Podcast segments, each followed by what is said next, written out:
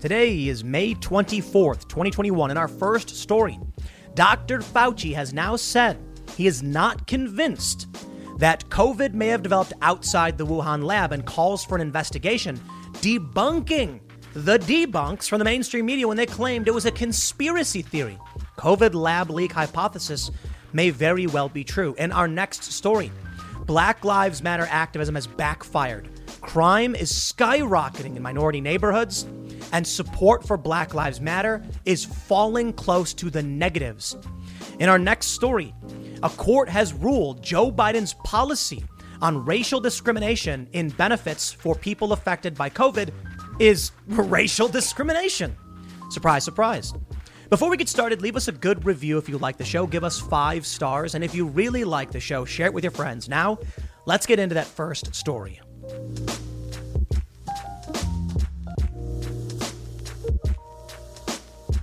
In a shocking statement, Dr. Anthony Fauci said he is, quote, not convinced COVID 19 developed naturally outside the Wuhan lab.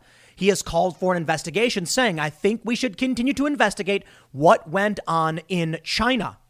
Now, as I have warned over and over again, Dr. Anthony Fauci is an extremely dangerous individual and his opinions are based on news media from a couple days prior.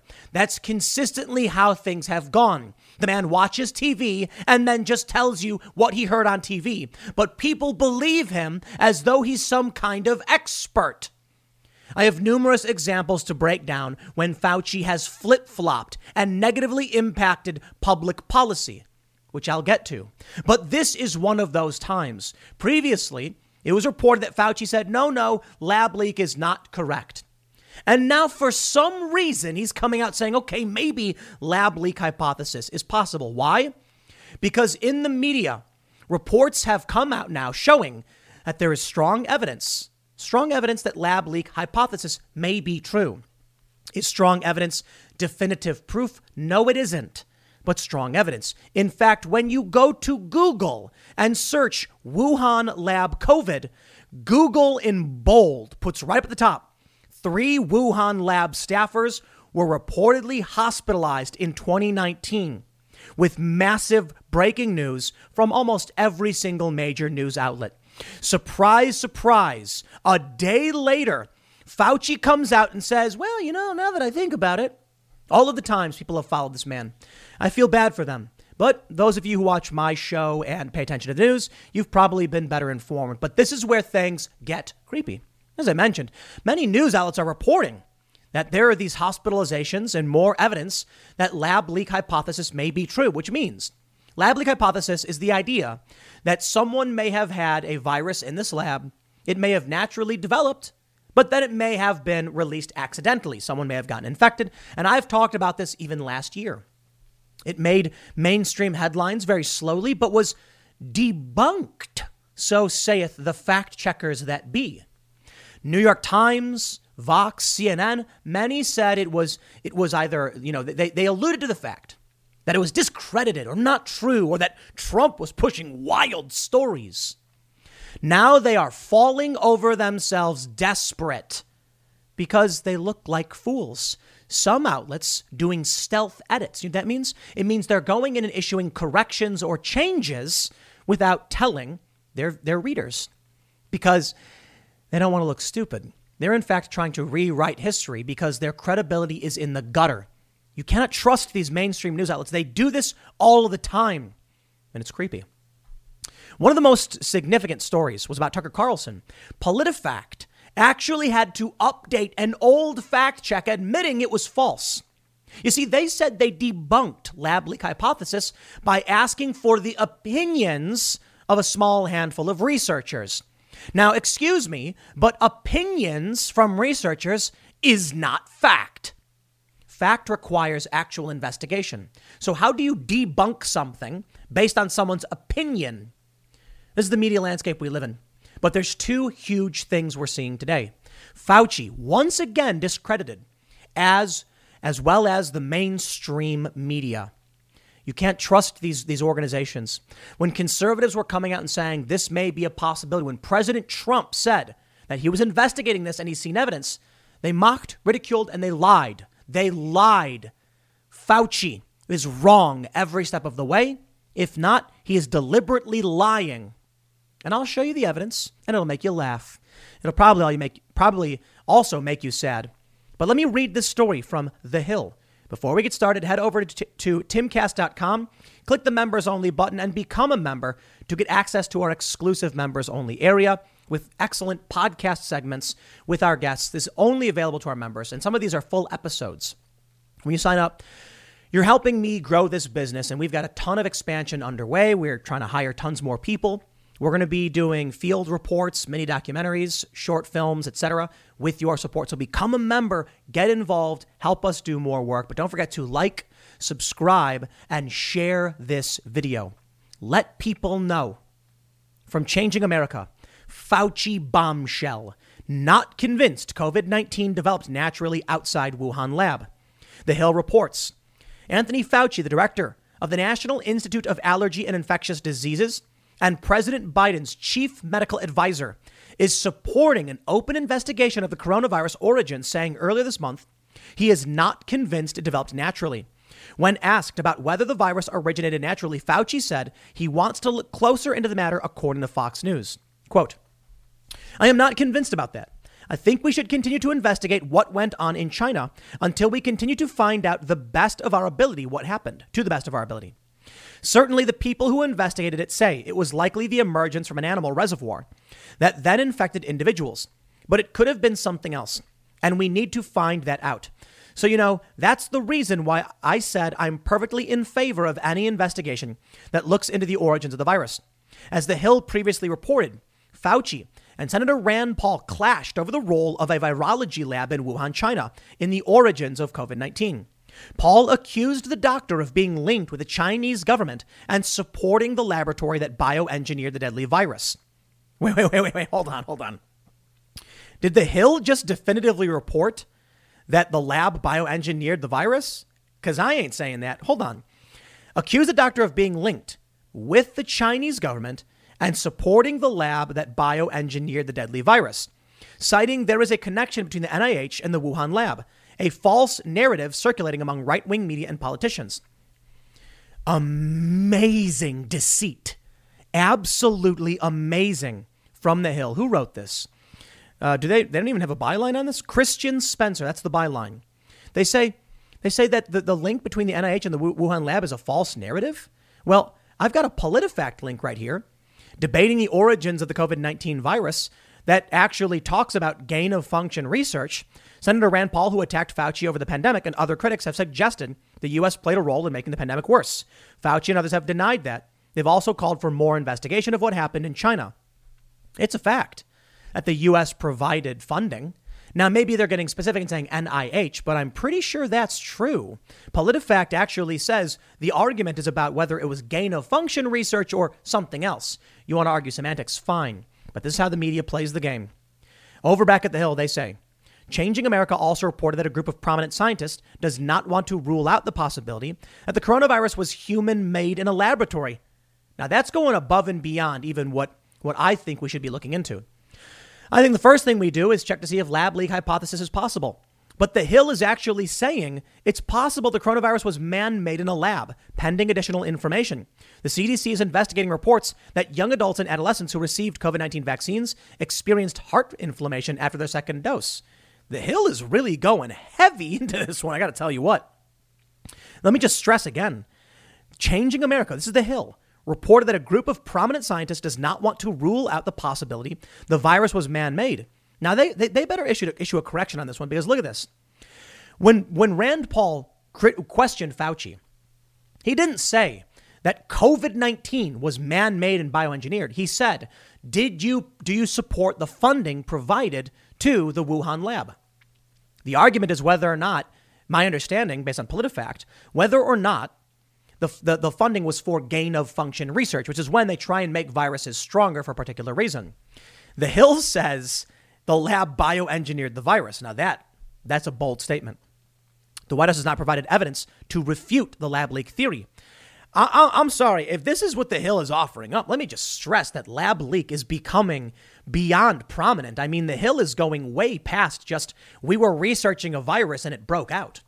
The, the lab leak hypothesis, simply put, is that they were doing research on naturally occurring viruses and it leaked from a lab. That's it. That's, that's all. Now, beyond there, some people are talking about gain of function research and whether or not the virus did ha- was engineered in any capacity. Some people have said as much, but we don't have any definitive proof. I'm not a virologist. I wouldn't be able to tell you. I can only tell you what they're reporting in the media. The Wall Street Journal reported that three researchers from the Wuhan Institute of Virology were sick around November 2019 and had to be hospitalized. No one knows how all three researchers got sick or why, according to the undisclosed intelligence report from the US. The journal reports that China denies the allegation that the virus somehow was created in their lab and was leaked. China's foreign ministry cited the team, led by the World Health Organization, which said it was unlikely the virus came from China on Sunday. The U.S. continues to hype the lab leak theory, the Chinese foreign ministry told the journal. It is actually concerned about tracing the source or trying to divert attention. Sorry, I don't trust the Chinese Communist Party, but I can show you how the media is freaking out. Better yet, Drew Holden, who has been a frequent guest of Timcast IRL podcast, he can tell you better how the media has pushed the nonsense. In a thread, Drew says the idea that COVID 19 may have leaked from a lab in Wuhan has gained mainstream traction. It can be easy to forget that little over a year ago, the idea was derided as a vile, senseless conspiracy theory. First, he says Senator Tom Cotton took much of the initial heat for suggesting this as a possibility back in January. Here's what the New York Times had to say about his fringe theory that lacks evidence and which scientists have dismissed. Apparently, those concerns have been undismissed. In another piece from 2020, the New York Times concluded most agencies remain skeptical, and scientists are dismissive of the lab leak theory. Unfortunately, appears that was certainly true, but not to their credit. Yet another story continues to describe the idea as a conspiracy. It wasn't just the New York Times. CNN was at the forefront, writing up a poll dismissively suggesting that an accidental release was almost certainly not true, called the lab in question the focus of conspiracies, and of course used it to take shots at President Trump. You're cruising down the highway, windows rolled down, tunes blasting from the radio. You're in the zone and living the dream. Suddenly, your car sputters, coughs, and throws a wrench in your whole day. Tow trucks, repair bills, the dream turns into a nightmare. Don't wait until car trouble steals your peace of mind. Visit CarShield now at carshield.com/carlson. For nearly 20 years, CarShield has helped millions of drivers avoid the stress of major repairs. They offer plans covering up to 5,000 parts and systems, from your engine and transmission to electronics and more, all for a low monthly rate that fits your budget. CarShield plans also include unlimited miles, 24/7 roadside assistance, and rental options. Get peace of mind now Visit CarShield online at carshield.com slash carlson. Join millions of customers and contact CarShield now to save 20%. Visit carshield.com slash carlson. That's carshield.com/carlson. Visit now. CNN was content to, uh, to be used as a conduit for Chinese propaganda on the subject. Two, seemingly trusting a dishonest autocratic regime at their word. Giving free airtime to a hostile power's propaganda should be indefensible. Here's a piece from Chris Cillizza from February 2020 that points back to a CNN fact check, suggesting that you can draw a line through it and say that it didn't happen about the lab release theory. Care to revisit this one, Mr. Cillizza? Jake Tapper also took a shot at Tom Cotton, sharing an interview with an expert that Cotton's views were something that he put in the conspiracy theory bucket. Luckily, in case your relatives were suggesting that this conspiracy theory about a lab release were true, Oliver Darcy has you covered with his How to Debunk Coronavirus Misinformation and Conspiracy Theories piece that references the origin of the virus. NPR might have been the most dismissive, running stories on back to back days, suggesting there was nothing to the allegations, and the scientists debunked and dismissed the idea of accidental release. They were, in retrospect, entirely wrong, but memory hold these pieces. And the joke we have over here at Timcast is that journalists debunked the claim using the opinions of some random people. Okay, researchers, but still. What are you going to do? Get literally every single researcher to agree? You still can't assert it as fact. It's expert opinion. So we say that they debunked, and now we must rebunk. Although that actually doesn't make sense because I think the idea of debunk is like to remove the bunk, the nonsense. And like rebunk would mean to make nonsense. So anyway, you get the point. Rebunking. Drew goes on. The way that MSNBC and Chris Hayes frame these two separate issues seems instructive. When a theory about enough evidence doesn't help the narrative, it's a conspiracy theory. When it does help the narrative, it's just an open question, even if it's a lot less plausible. Perhaps the worst offender was the Washington Post, who in January of 2020 said that Senator Tom Cotton's concerns about a potential lab leak in Wuhan were fanning the embers of a conspiracy theory that's, that has been repeatedly debunked by experts. Let's talk about what it means to debunk. Uh, okay, so Donald Trump claims that there's this video, it was shot by a reporter of me doing a perfect backflip, landing in the grass in the White House. A perfect backflip, you say. The reporter comes out and says no such video exists. The phone is then checked and no such video exists. Then I think it's fine to say it was debunked. Or how about this? The video pops up and it turns out Donald Trump, in fact, did a front flip. Yes. Although it's not completely false, Donald Trump's claim at that point would have been debunked. It was, in fact, a front flip. Maybe semantics, but a front flip and back flip are different things. The point is, you can debunk things when you have factual evidence. The sky is actually green. Well, sometimes maybe in a thunderstorm, but for the most part, it's blue. So you can debunk the claim, sort of. You see how it's not particularly easy? Because some things can be true. Some things, you know, people say the sky is blue. And I say, actually, the sky is green during a thunderstorm. It's one of the tricks they use in fact checking. So it's not always that easy. But it's the dirty game they play. They take an opinion and say, We asked a guy who had an opinion we already knew about, and he said it wasn't true, therefore debunked. Sorry, no, not how it works. Drew Holden says, But that wasn't all from the Washington Post. I don't get how you can fact check something that we don't know the facts on, nonetheless conclude that one potentially is doubtful. And notice the defensive crouch here and everywhere else around this unsubstantiated lab theory. This from Politico is precisely the type of amnesia that infects reporting like this. Two months ago, they were lamenting how warnings and concerns about bat research had been ignored. A year before that, they chalked concerns about the Wuhan lab up to conspiracy theories. Politico, a report from March 8th, 2021. In 2018, diplomats warned of risky coronavirus experiments in a Wuhan lab. No one listened. Yes, I think it's fair to say they have amnesia. My absolute favorite Politico moment is how Politico published a report saying Ukraine Ukrainians were scrambling after it came out that they helped they were helping the Democrats in the 2016 election. They came out then later with other reports saying not true that it ever happened and it's like you're the ones who reported this. Do you have amnesia? It's amazing, isn't it?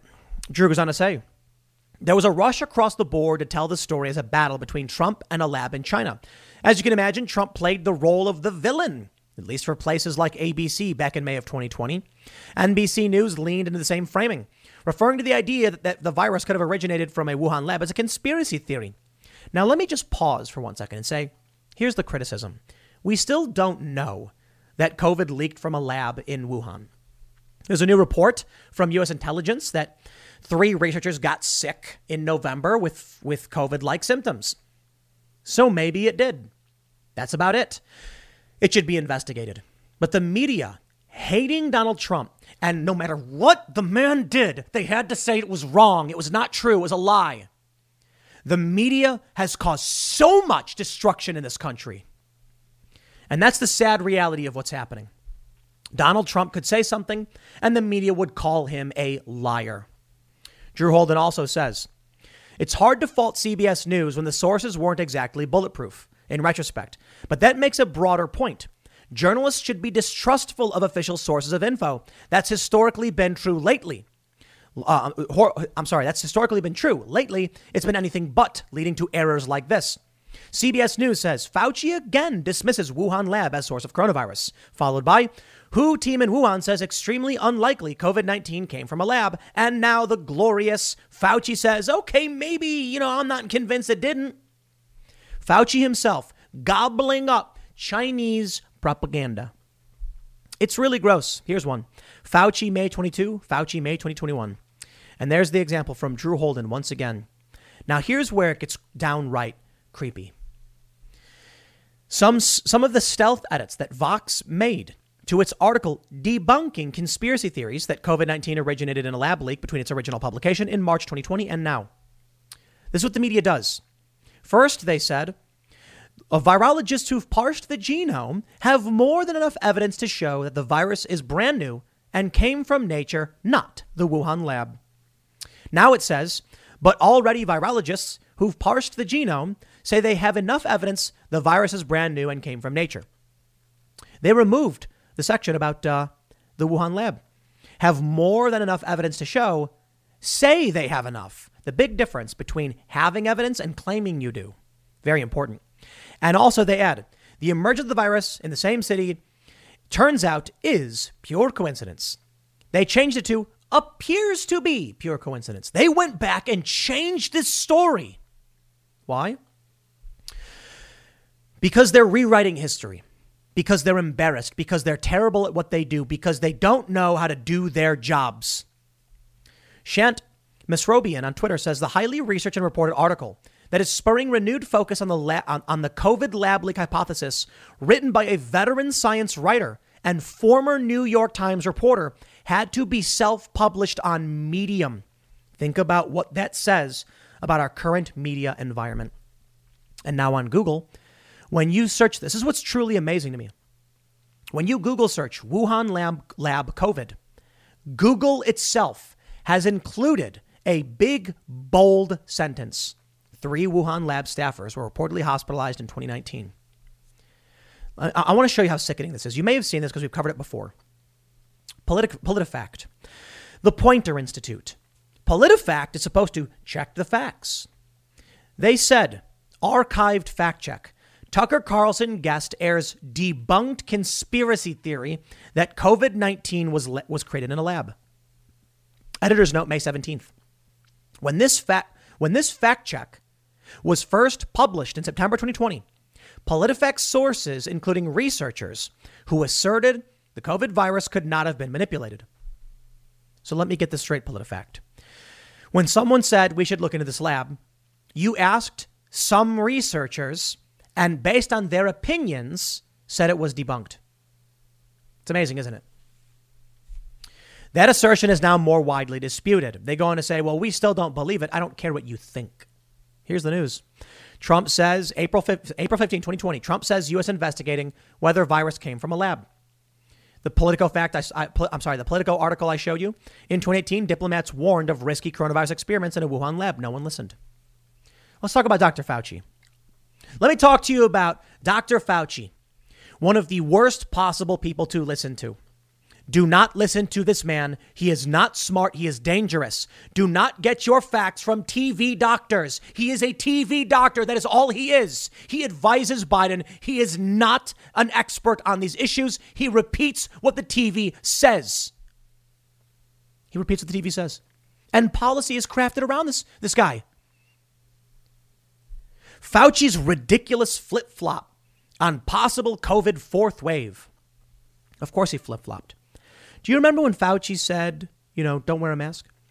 Out from October 8th, outdated video of Fauci saying there's no reason to be walking around with a mask. Now, I, I understand. The left says, but Fauci was just saying, you know, what we knew at the time. Early on, conservatives were wearing masks and buying up masks. I actually had someone send me a pack of N95s. I was like, okay. For some reason, conservatives flipped on the mask issue. May have something to do with like research papers out of Denmark or something like that. But early on, they said, wear a mask. And Fauci said, don't wear a mask. And everyone said he's crazy. Then Fauci flip flopped and said, wear a mask. Then all of a sudden, the mask thing became this huge issue. It's kind of weird. But this was a flip flop. And it's important to point out it's a flip flop because people were saying to wear masks. Fauci didn't just come out and say, I've decided you don't need a mask. I'm an expert. He came out and said, other people are wrong. Don't listen to them. I'm right. Then later on, when he realized he was wrong, he flip flopped. You better wear a mask. They said it was outdated. Fauci, of course, there's going to be a fourth wave. There's not going to be a fourth wave. Sure. From the Daily Mail. Dr. Fauci flip flops again. top infectious disease expert, says outdoor COVID transmission is low and updated mask guidelines due to be released by the CDC. This is from April 25th. Here's one. This is really, really great. I love this one. Fact check from Newsweek. Did Dr. Anthony Fauci advise wearing two masks, then reverse course? Yes, he did. Well, okay, sort of. It's just really, really funny. Let me read you this one so you can understand why you need to ignore Fauci. Talk to your doctor. If you don't trust him, get a second opinion. Get a second opinion anyway. But this is a TV doctor, it's political. They say one thing American poet Amanda Gorman and former Democratic presidential candidate from South Bend, Mayor Pete Buttigieg, what have in common is that they were both seen double masking during Biden's inauguration. Okay. With the new coronavirus variants coming out, blah, blah, blah. Let me just point out this is from February. They say British YouTuber and writer Paul Joseph Watson tweeted less than one week after advising Americans that wearing two or even three masks would be more effective. Dr. Fauci has done a complete 180. They've claimed this fault, this, this from Paul Joseph Watson, is half true. They're wrong. Paul is correct by their own standard. He said less than a week after advising wearing two or three masks would be more effective, he's done a 180. That's right. He said it's common sense. The facts. Dr. Fauci appeared on the Today appeared on today on January 25th. Quote: If you have a physical covering with one layer, you put another layer on. It just makes common sense that it likely would be more effective, and that's the reason why you see people either double masking or doing a version of N- N95. A few days later, during a CNN town hall, Fauci emphasized what is recommended by the CDC, saying the CDC does not recommend that you should wear two masks, nor does the CDC recommend that you have to wear N95. They just say the most important thing is get everybody to wear a mask. The next day, Fauci answered questions from members of the American Federation of Teachers and the National Education Association and during, during a live stream. Quote, the CDC has not changed any of its recommendations about mask wearing in the sense of saying wear two masks or do an N95. They haven't gone there. They have just said everybody should wear a mask. A 19 second clip posted to Twitter on Sunday captured what Fauci said directly afterwards. The tweet received thousands of interactions. Fauci on double masking, quote, there's no data that indicates that that is going to make a difference. So, my friends, Fauci said, it's just common sense. If you got another layer, it's going to be better. Then later said, there's no data that indicates that it's going to make a difference. And people believe both. And then they don't know what's happening. And then YouTube bans people for contradicting a guy who said everything. So Fauci's like, don't wear a mask, wear a mask. Wear two masks, don't wear two masks. And then you're like, which one am I supposed to say? Which one is YouTube going to ban me for? I don't know. So at this point, just go to timcast.com become a member because I'm sick of playing these games. Fauci is a moron. He is one of the most dangerous individuals when it comes to COVID. Fauci lied and people died. Early on last year, he said not to wear masks. He came out later and said it was because he wanted to get them for medical professionals and not you. Recession and inflation are here. Gas, housing, and everyday goods are up, way up. And you want to be ready for any situation. So, what would you do if there's no food on the shelf? ARC Heirloom Seeds are here to help. Did you know 99% of seeds sold today can't reproduce? With Heirloom Seeds, you only have to plant once, then you can grow year after year, giving you and your family stability and security because things are getting crazy out there. Our all in one seed kit provides everything you need to grow your own food. This premium seed kit has over 65 varieties, 50,000 seeds and stores for 15 years. You'll also get our exclusive seed guide to make growing a no brainer. ARC Seed Kits is a family owned and operated business and the most trusted name in the nation for over 15 years. Our mandate is to get heirloom seeds into every home in America. Go to arcseedkits.com today and get free shipping by entering promo code podcast. That's arcseedkits.com, promo code podcast. Get your seeds, get prepared, get growing. arcseedkits.com. Fauci lied about masks. That is evil. You do not get to decide what people are, are, allowed to do to protect themselves and their families. But Fauci decided in his official capacity to lie to the American people. He said this. He said, We wanted to make sure the medical professionals got the masks. Now, to be fair to the guy, He literally did say, you shouldn't be walking around with the mask. It may protect maybe a droplet, but you need the medical professionals to have them. And smart people said, if they don't work and they don't protect you, why should medical professionals need them? Yeah. Fauci lied about masks. And because of that, people died. And that's the reality. Now let's talk about how stupid the media is and how stupid Fauci is. So Fauci says, first he says there's common sense to wear two masks. Then he says there's there's no data that indicates that's going to make a difference. There are many people who feel, you know, if you really want to have an extra bit of protection, maybe I should put two masks on. There's nothing wrong with that. But there's no data that indicates that that is going to make a difference. And that's the reason why the CDC has not changed their recommendation, Fauci said. Another Twitter user replied to the tweet saying, Didn't he just say that it was common sense? So when's this story from? This story is from February 1st. My friends, are you ready for the crescendo, the best part of this wonderful, glorious song that is Fauci's incompetence?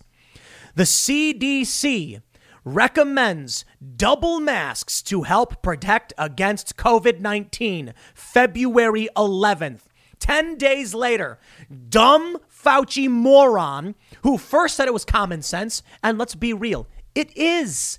If you're telling people spitting on them gets them sick, of course wearing two masks will help.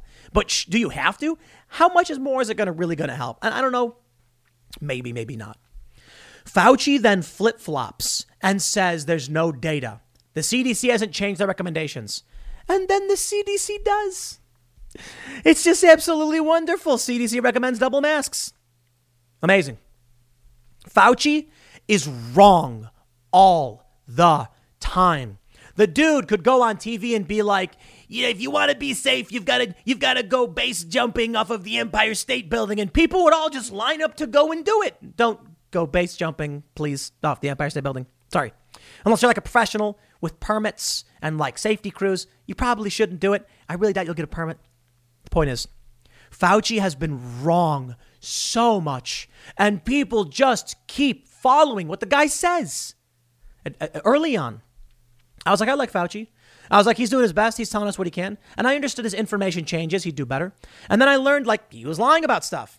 When he was like, yeah, we knew we needed masks, but we want you to have them. We wanted other people to have them. We wanted to make sure we got them, not you. How many people would have lived? Can I just point this out? Why do medical professionals need masks? To protect them from disease, right? Okay. So that they're not transmitting it to each other. Now, Fauci wanted the, the nurses and doctors and the medical practitioners to have masks because they're working in hospitals. Why are they working in hospitals? Because there was a huge surge of people with COVID who were sick and were in those hospitals.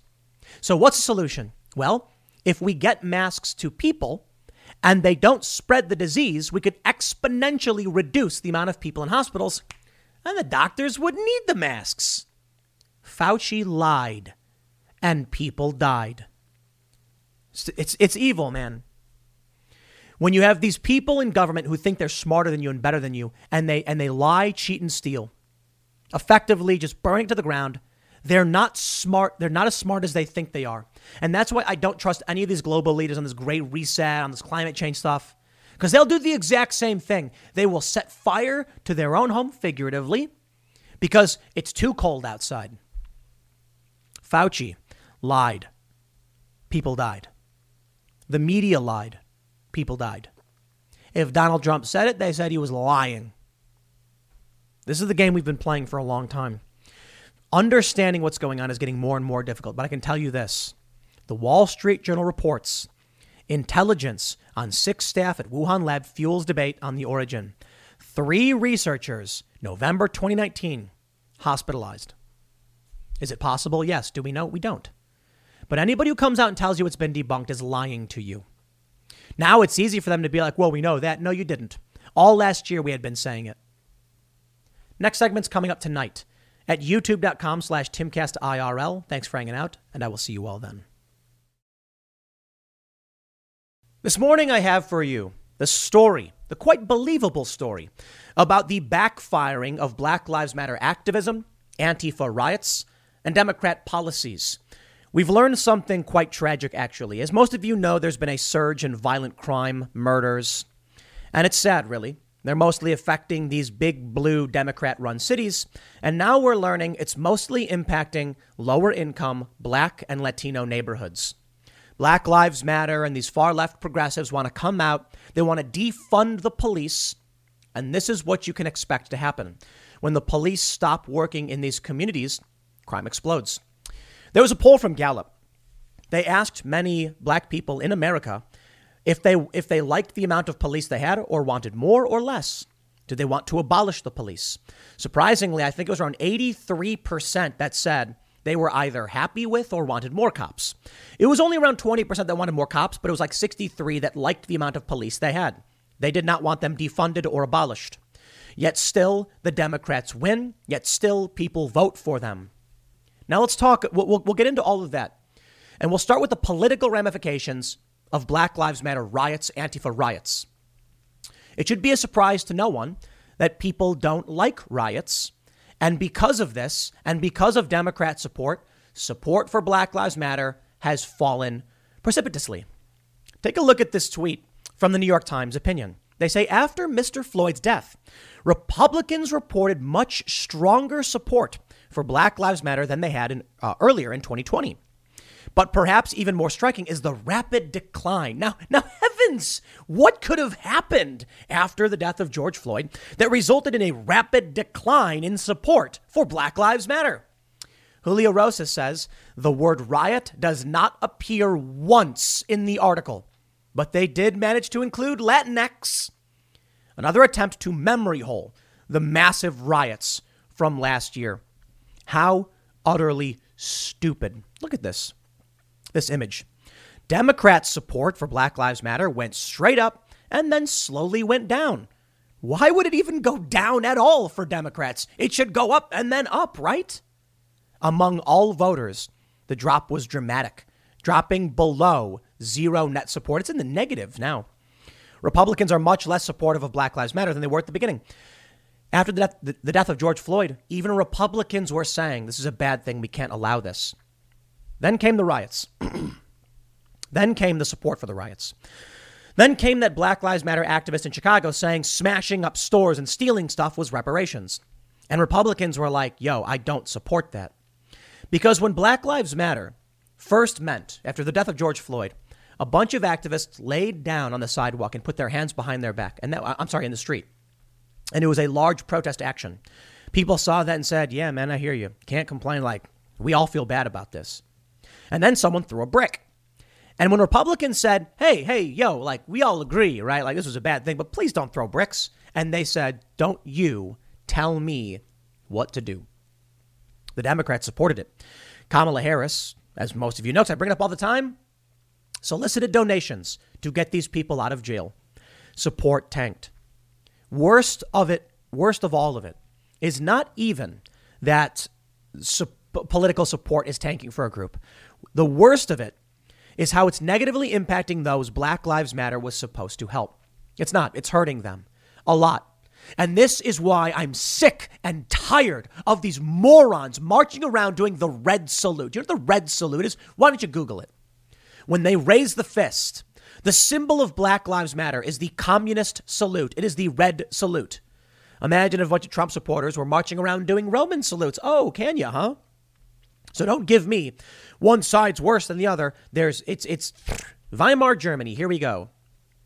I see photos of friends and family, people I know, who are too stupid, lazy, and ignorant to care about what they're doing as they burn down minority neighborhoods. Literally, when the Antifa extremists and Black Lives Matter went to Atlanta and started destroying black owned businesses, and they say Black Lives Matter. Or that video where two white women are vandalizing a building and two black women say, What are you doing? Stop, get out of our neighborhood. And the white women went, No, we're helping you. We're helping you as we burn down your city. Figuratively, of course, not the entire city was roasted, just a few select buildings. And these people say they're the good guys, and the media protects them. You know, it's always been the Democrats, right? They were the party of the of uh, uh, the Confederates. They were the party of Jim Crow and the Klan. Surprise, surprise. They may have put on a mask trying to claim that they're the heroes. But here we go again. The woke liberals and leftists going around smashing up buildings, advocating for policies that destroy the black community, the Latino community, minority communities. And it's right here in black and white. The numbers don't lie. Murders are rising the most in a few isolated precincts of major cities. I saw this story and I said, well, maybe that's that's good news. I mean, it's bad news in general, but maybe, you know, we think these cities are aflame like it's the end. Maybe there's some good news in that it's just high crime areas. And then I thought, you know what? How much you want to bet? The crime is skyrocketing in the areas where they need the police most, low income. And then I was surprised to find actually it was racial minorities. I didn't I didn't see that coming. I thought it was going to be like shopping districts. No joke. In Illinois, some of the highest crime rates are in like wealthy shopping districts. And I was like, is that I mean that's bad, you know. But it turns out the Black Lives Matter activism is doing nothing but destroy. It's a sad story, man. Wall Street Journal reports a murder wave in U.S. cities that started last year is carrying forward into 2021. And a growing body of research shows a pattern behind the rise.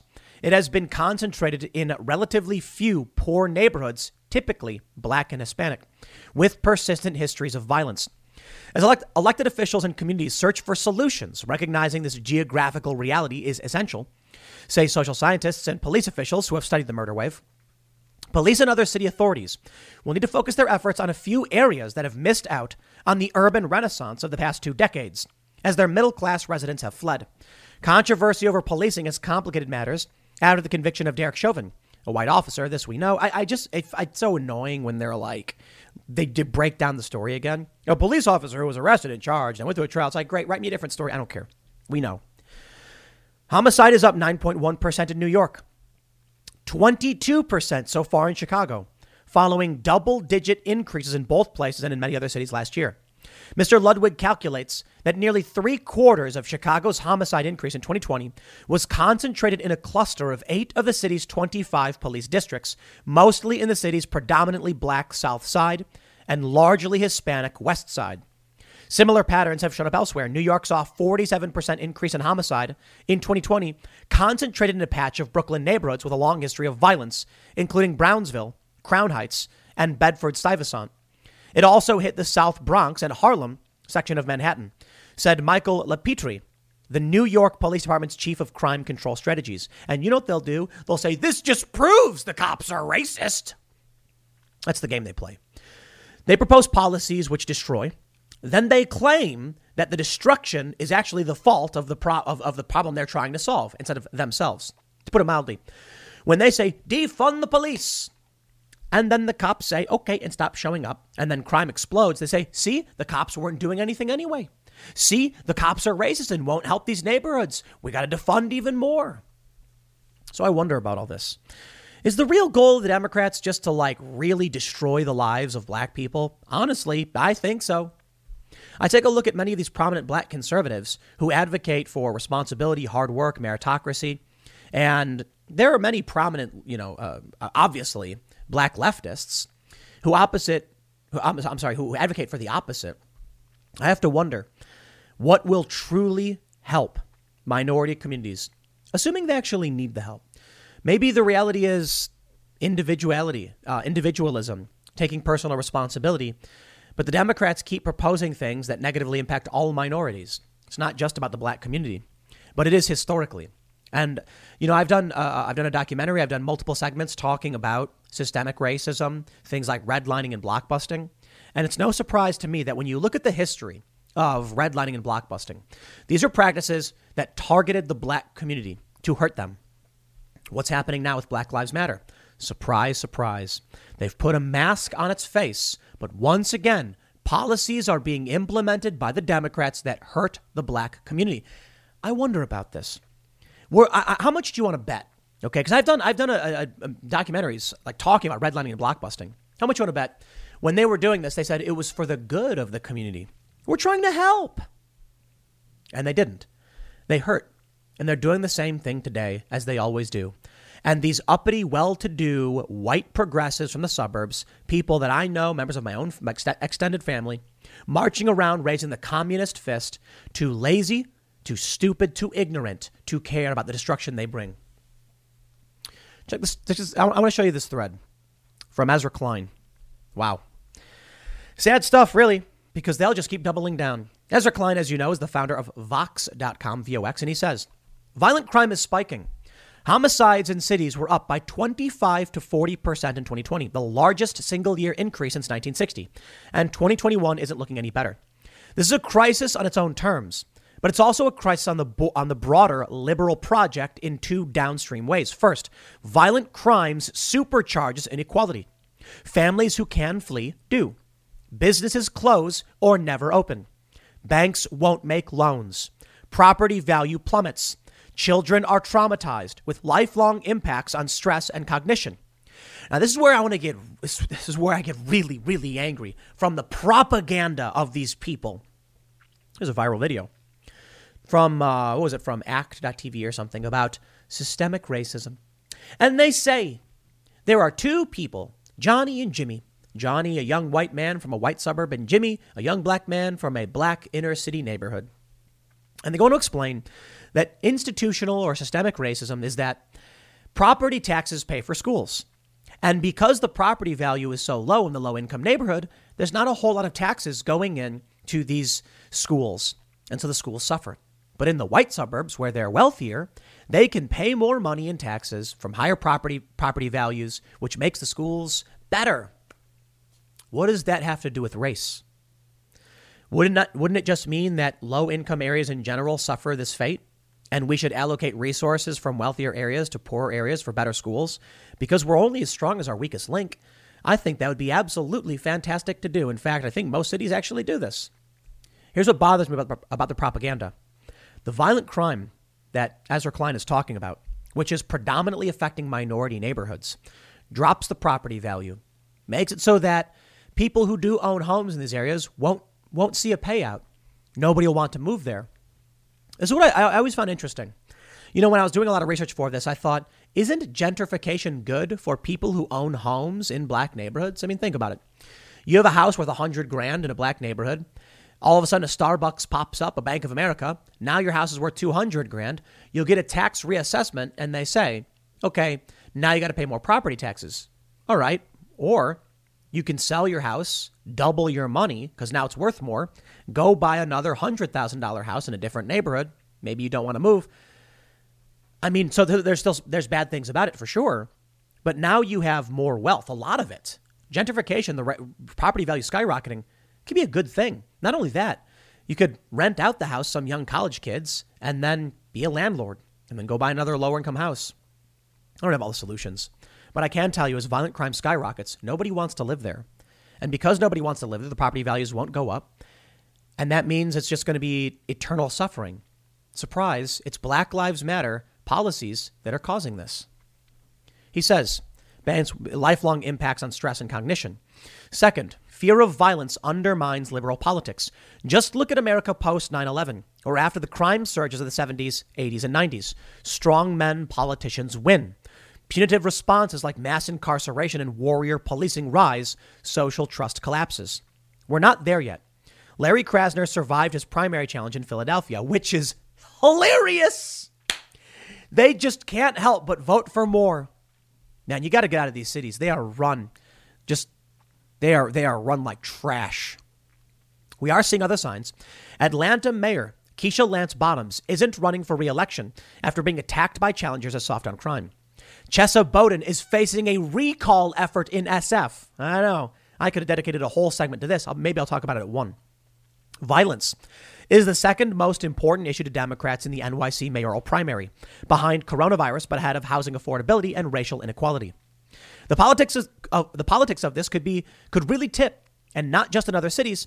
If these numbers keep getting worse, then, as with Nixon and Reagan in the 70s and 80s, it could bring law and order conservatives, including Trump, back to power in 2024, so saith Ezra Klein. More than that, crime should be an issue liberals focus on eagerly. People deserve to be safe from crime and safe from state violence. That's foundational to a good life. Ezra, could you take two seconds to look in the mirror? Okay. What do these people care about? You gotta wear your mask. Tribal bullcrap. That's what they care about stupid restrictive policies, panic, paranoia, fear, not crime. No, they had police guarding the Black Lives Matter painting, not actually policing neighborhoods that have high crime to protect black communities. Hollywood is under siege, covertly compromised by a global adversary. The same Hollywood that sold the American dream to the world is now making nightmares a reality. The American way of life is being censored by the Chinese Communist Party. Some films have scenes completely altered. Other films have lost their funding or been canceled altogether. Some actors have been banned from China for supporting human rights. Hollywood Takeover is a documentary brought to you by the Epoch Times, revealing how the CCP has infiltrated major movie studios. Join Chris Fenton, a former Hollywood executive, and Tiffany Meier, an investigative news reporter, through their journey in exposing how the film industry gradually lost its integrity on its path to profits. Don't miss the most important documentary ever made about Hollywood. For a limited time, watch the first 10 minutes for free on hollywoodtakeover.com/tim. That's hollywoodtakeover.com slash T-I-M. Ezra says, crime should be a focus of liberals. That's foundational to a good life. Too often, they're given a choice between one or the other, and it's often a false choice at that. So I asked, this is, uh, he, he spoke with James Forman Jr., author of the Pulitzer Prize winning Locking Up Our Own, to come on the podcast and talk through the way crime warps politics, the legacy of the 80s and 90s, and what a liberal response to violent crime looks like. There is good news here. We know a lot more about what works to prevent violent crime, both in terms of policing and in terms of other institutions we can and should build. And we're not in the age of austerity. There's a lot we can do and should do, but we need to do it fast. One central piece of this response should be the serious should be seriously investing in community organization and violence interruption programs that have been proven again and again to work. The American Jobs Act includes that, though it doesn't get much press. Biden jobs bill would send $5 billion to gun violence prevention. Okay. I like violence interruption stuff. I don't know how successful it is. I like the idea of community out community outreach groups that focus on talking with young people in these communities, not not going and sending in a bunch of cops and guns. I like constructive dialogue. Activist groups in the community. I've interviewed people who do this, and in my experience, I've seen some of it be particularly effective. There was a. It's like it's like you got to get the moms out there. You know what I mean? Like the local community, you got to get the moms to go out. You don't go out with weapons, and they go and talk to people. You get active in the community. That's what you need to do. Inspire people to build. And I think what you got to do is you got to start changing the culture. You got to make people believe in, you know, respect comes from merit, not from the barrel of a gun. I grew up I grew up on the south side of Chicago, man. It's not a race thing. It is a it is very cultural. And what I mean is the white areas have the same cultural issues. Like the fights would break out. You'd have like a white dude and Mexican dude or a black dude. It was multicultural gang violence and honor violence. Not a good thing for anybody. Getting the moms out there to change stuff. That's that that's that's good. If Biden's going to fund stuff like that, I'm for it. I'm not a big fan of his policies, I think, and I don't trust him. I think for the most part they're burning these things down.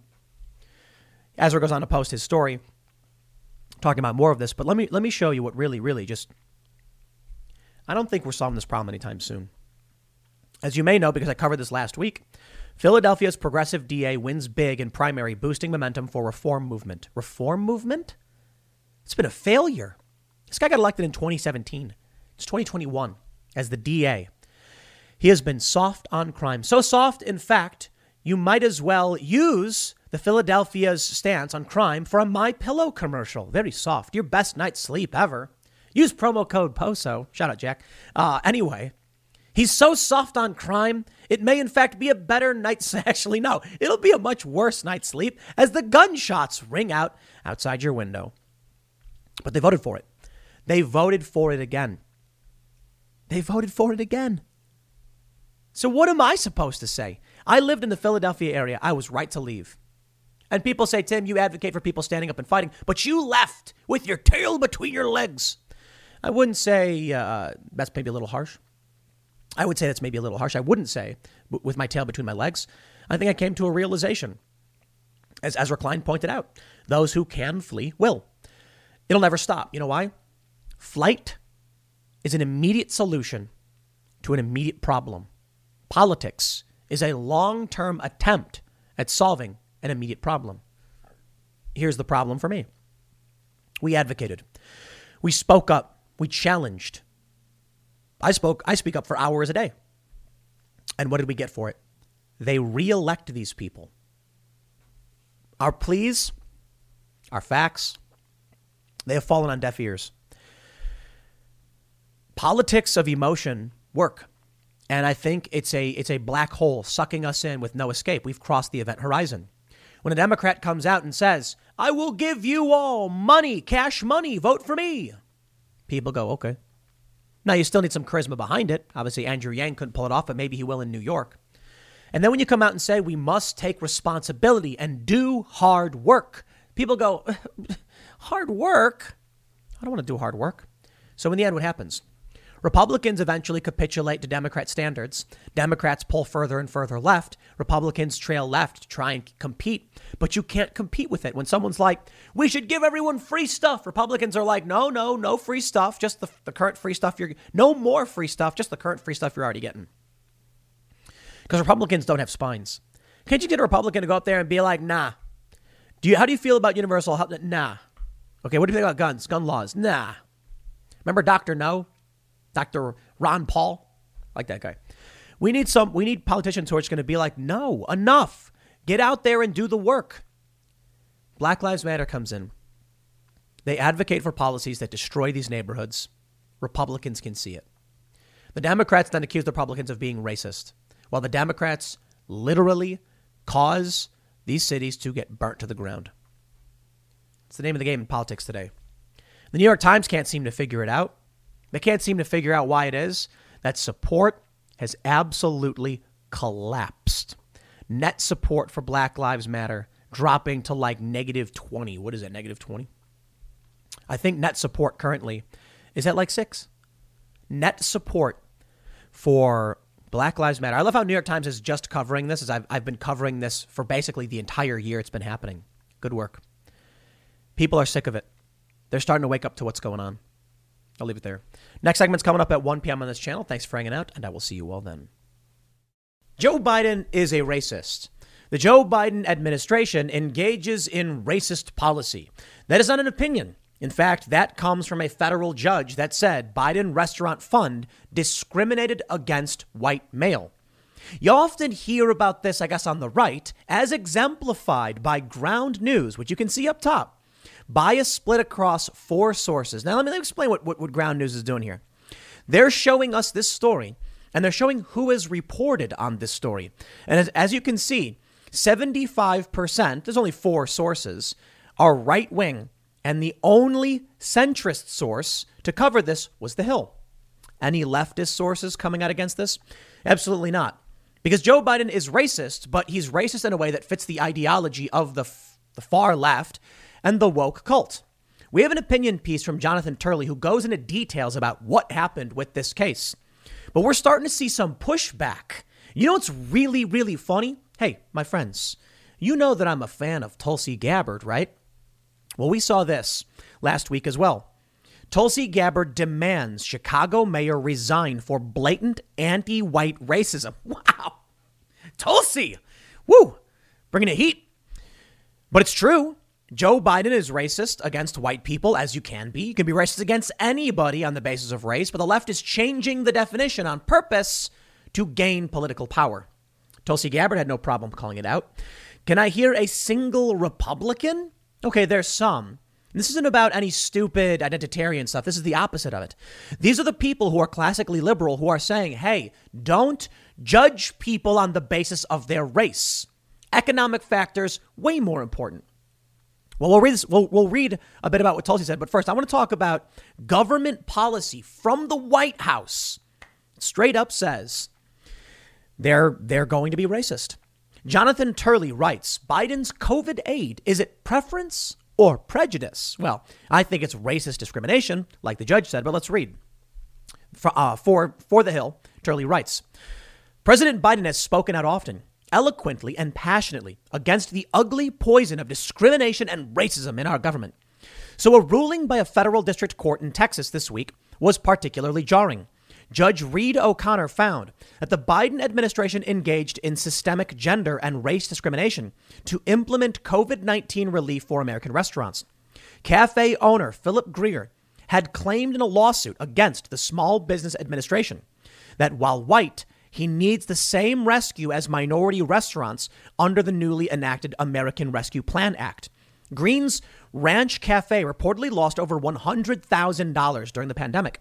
Like many restaurateurs, Greer was delighted to hear about the Restaurant Restoration Fund approved by Congress. However, he soon learned that due to his race, he could not be considered until other applicants were allowed to seek funds. The White House and the Democratic controlled Congress insisted that various groups should be first in line, including women, minorities, and socially and economically disadvantaged people. Talk about evil. I despise Democrats. I loathe Republicans, but I despise Democrats, and I think y'all get that by now. Let me explain something to you. This is absolutely a defeat. Oh, the judge may have ruled in favor of this man, but think about what they get away with. Think about Cuomo, the Cuomo brothers. Huh?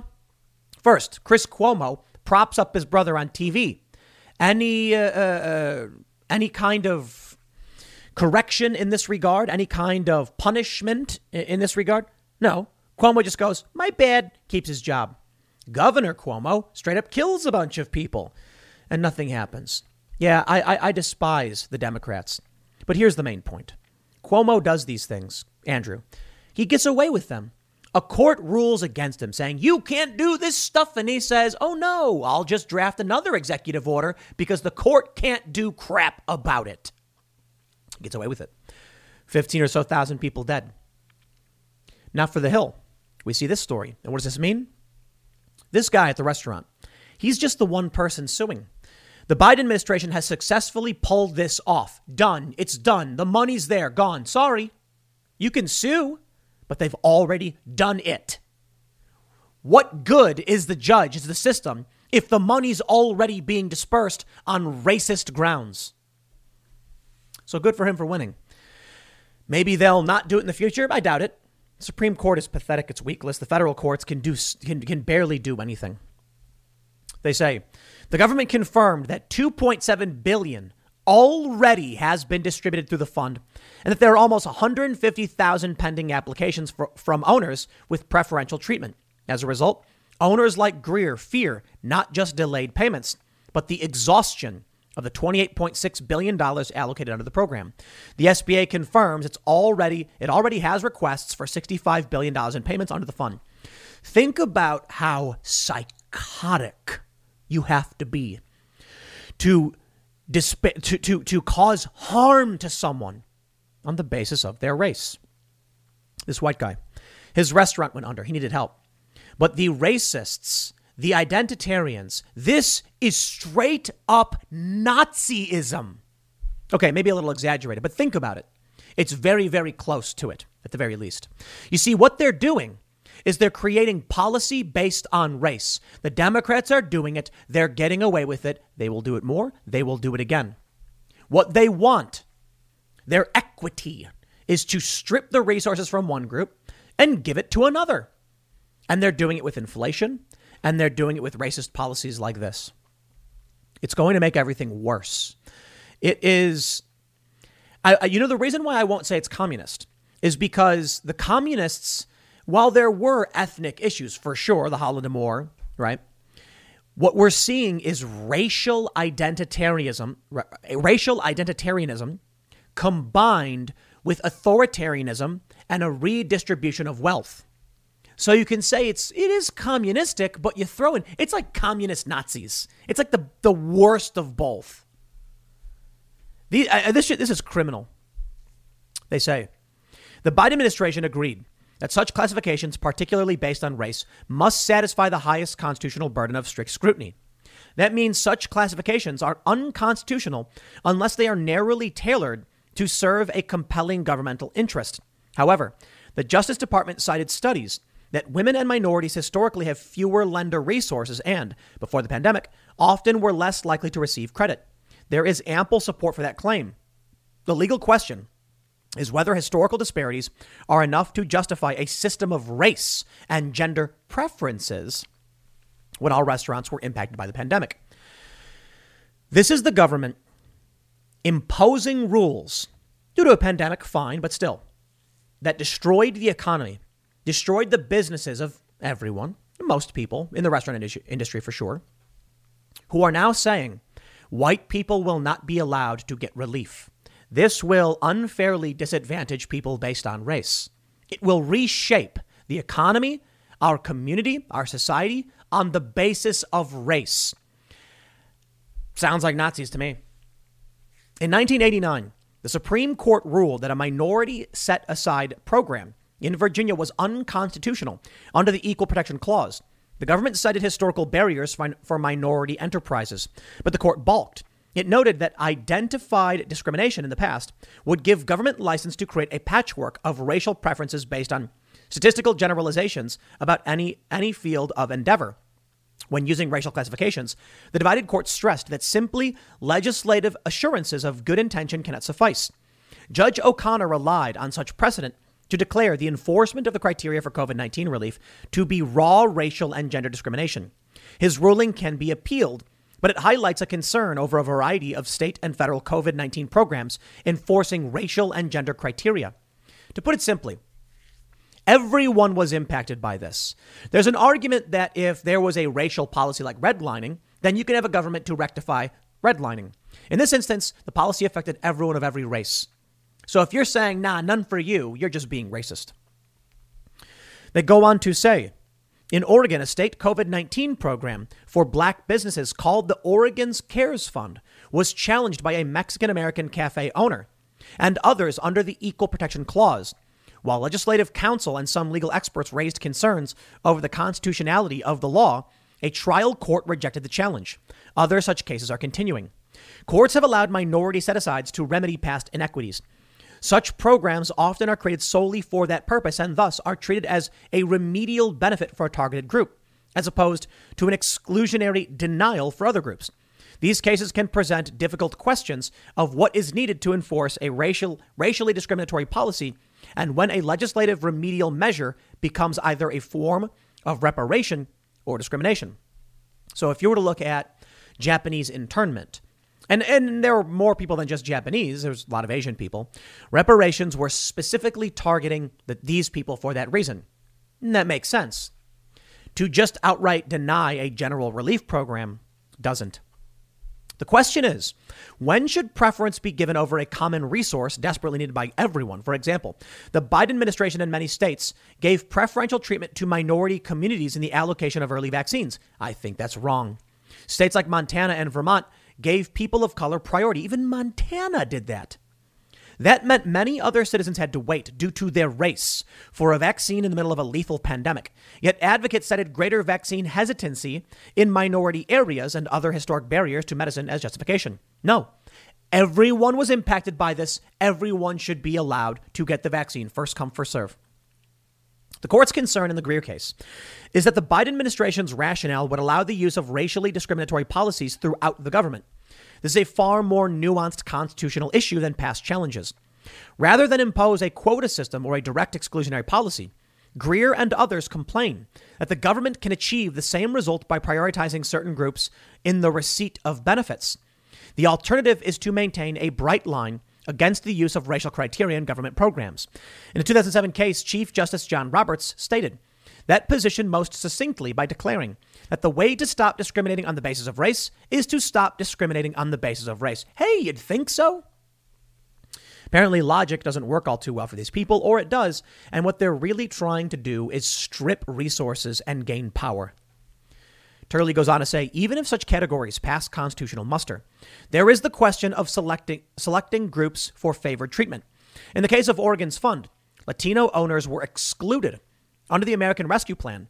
Anyone can qualify for the preferential treatment if they claim to be part of a group that has been subjected to racial or ethnic prejudice or cultural bias within American society. Okay, then you can claim any group, right? Uh, I'm Irish, so I should get preferential treatment. Okay. Italians, Russians, whatever. Hey, the Russians, man, they got it bad all for the past four years, right? They say it is the legislative version of the special graduation held at the University of Portland for QTBIPOC LGBTQIABIPOC. I, am not I'm not even kidding. I That's actually what it says. It says and or BIPOC. QTBIPOC one of the inclusions were identified were, were defined. The only major exclusion was straight white males. Sorry, straight white men. The question is whether an American rescue plan can tell white owners to wait for a rescue that might not come. Of course, as with vaccine priority programs, the preference given minorities was designed to be short lived and as a result, difficult to challenge. However, the underlying issue likely will remain as the Biden administration uses racial and gender criteria in a variety of government programs and resources. Indeed, the same logic was used in other programs like the special COVID 19 relief funds for black farmers, which I believe was also challenged. Now, Here's what's funny Black Lives Matter has made everything worse. Crime is skyrocketing in black neighborhoods, crime is skyrocketing in general. I guess when you look to communism and authoritarianism, you can find one through line, one common factor. In order to make everyone equal, you need to chop off the tall grass. What does that mean? Well, let's say you have two people. One guy's five foot ten and one guy's five foot five, and one guy's six foot five. Well, guy who's six foot five's got the advantage. Five foot ten guy's fairly average, and the short guy disadvantage. How do you make them equal? Well, you can't make the short person tall, giving him stilts, hmm, maybe, but then you'd have to give stilts to the other guy, and and they might not may not, they might, may not be able to use them or might not be able to afford them. In fact, it's too expensive to give technology to try and even level a playing field. There's an easier way to go about doing it. You go to the tall guy and you chop off a foot of leg. And then you go to the five foot 10 guy and you cut off five inches of leg. there you go. You've evened the playing field. In order to make everyone equal, you have to push everyone down because you can't lift everyone up equally. You can push everyone down equally and suppress them all and make them all hate life. And that seems to be what they do. He goes on to say the question is how to draw the line when limited funds can result in the reduction or denial of government aid based solely on skin color. Uh, don't allow that at all. How about that? That fear of a zero sum game for public aid will deepen our divisions and undermine the worthy unifying theme struck by President Biden his campaign, which is fake. Racial discrimination is indeed a poison in our body politic, even when done with the best of motivations. The question is, how can the body politic tolerate? Well, how many people have talked about Tulsi Gabbard and this, you know, anti-white racism and all this stuff? Right-wing outlets, for sure. What about the left? They ignore all of this. They're happy with all of this. Rich white progressives aren't worried about disparaging and creating disparities based on race. In fact, they revel in it. So you may have heard the story. It was Mayor Lori Lightfoot who banned white reporters from being from doing interviews. Tulsi Gabbard came out and said no. What's remarkable is that she's not even I don't even know what she's doing right now. She's not in office. They say former Hawaii Rep Tulsi Gabbard accused Chicago Mayor Lori Lightfoot of blatant anti white racism uh, on Friday for only granting one on one interviews to black and brown reporters. Mayor Lightfoot's blatant anti white racism is abhorrent, Gabbard, a Democrat, said. I call upon President Biden, Kamala Harris, and other leaders of, of our country of all races to join me in calling for Mayor Lightfoot's resignation. Tulsi Gabbard's great. Our leaders must condemn all racism, including anti white. Gabbard, who is Samoan, added. Wow. The Chicago mayor did not immediately respond to a request for comment from the Daily Caller News Foundation. Lightfoot announced earlier this week that she is prioritizing media requests from POC reporters. This is an imbalance that needs to change, Lightfoot tweeted. Chicago is a world class city. Our local media should reflect the multiple cu- cultures that comprise it. We must be intentional about doing better. I believed that when I, I believed that when running for office, I stand on this belief now. It's time for the newsrooms to do better and build teams that reflect the makeup of our city. The White House did not immediately respond to a request for comment, they say. And uh, what is it they say? No one um, regarding the, the request for condemnation of blatant anti white racism. Have you seen the price of gold lately? It's hitting all time highs. And when it comes to investing in gold, check out Noble Gold Investments. They have a track record of excellence that's second to none. Just look at their thousands of five star reviews on Trustpilot, Google, and the Better Business Bureau. Customers rave about their knowledgeable staff, smooth investment process, and life changing results, which you can see for yourself online. That's the kind of reputation you can count on. But it's not just about the reviews. Noble Gold Investments truly care about their clients. They take the time to understand your unique needs and goals, and they give expert guidance every step of the way. That level of personalized service is rare in this industry. Look, when it comes to securing your financial future, you can't afford to take chances. Go with the gold company that has earned the trust of countless investors. Visit noblegoldinvestments.com slash Tim Pool today and discover why Noble Gold Investments is the only choice for smart, secure gold investments. Or call them at 877 646 5347. Again, that's 877 646 5347. When do you ever hear from any politician about anti white racism, about racism against white people? Almost never. The Republicans are the party of speed bumps for the left. That's what they do. They're speed bumps for the left. But seriously. When the left decides to do something, when they start pushing racism, the right just says, no, wait, don't. And they get dragged to the left. One of the reasons is that conservatives aren't fighters uh, for better or for worse. I mean, many of them are probably physical fighters. They might, you know, join up, serve more likely than liberals, perhaps. They might be willing to stand up for themselves in some regards, but they're not willing to get out and make demands. Maybe that's the antithesis of personal responsibility, and therein lies the problem. But if you don't make demands of your society and your country, then you will just lose. Look at gun control, for instance. There was this meme, this, this stupid meme post on Facebook about no one's coming to take your guns. And I responded with, yes, they are. They want to make a bunch of guns illegal.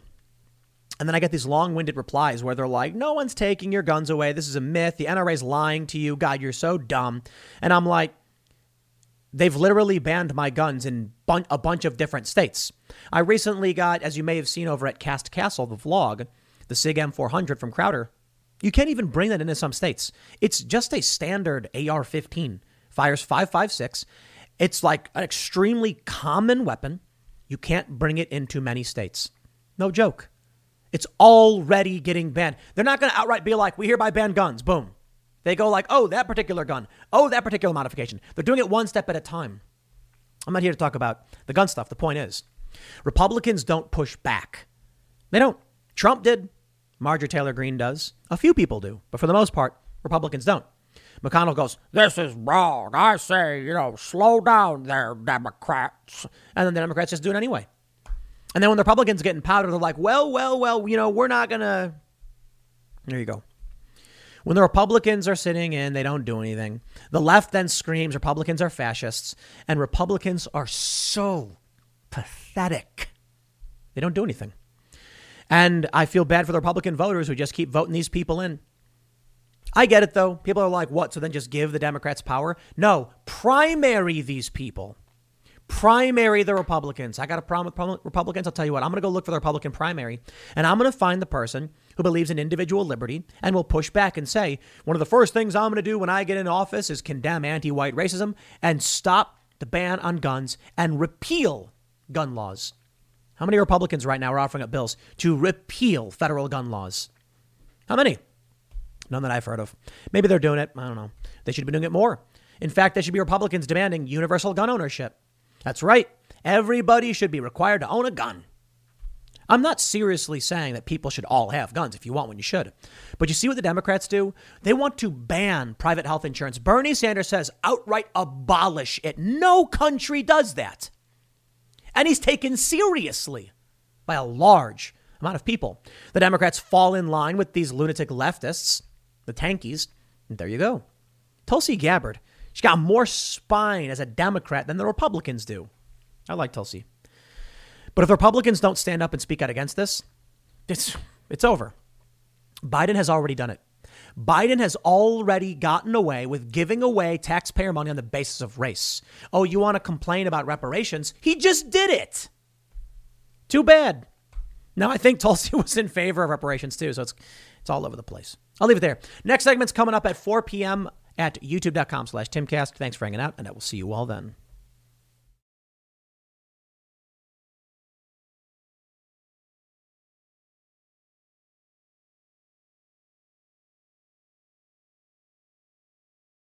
Step into the world of power, loyalty, and luck. I'm going to make him an offer he can't refuse. With family cannolis, and spins mean everything. Now, you want to get mixed up in the family business. Introducing The Godfather at Chumbacasino.com. Test your luck in the shadowy world of the Godfather slot. Someday, I will call upon you to do a service for me. Play the Godfather, now at ChumbaCasino.com. Welcome to the family. No purchase necessary. VGW Group. Void where prohibited by law. 18 plus. Terms and conditions apply.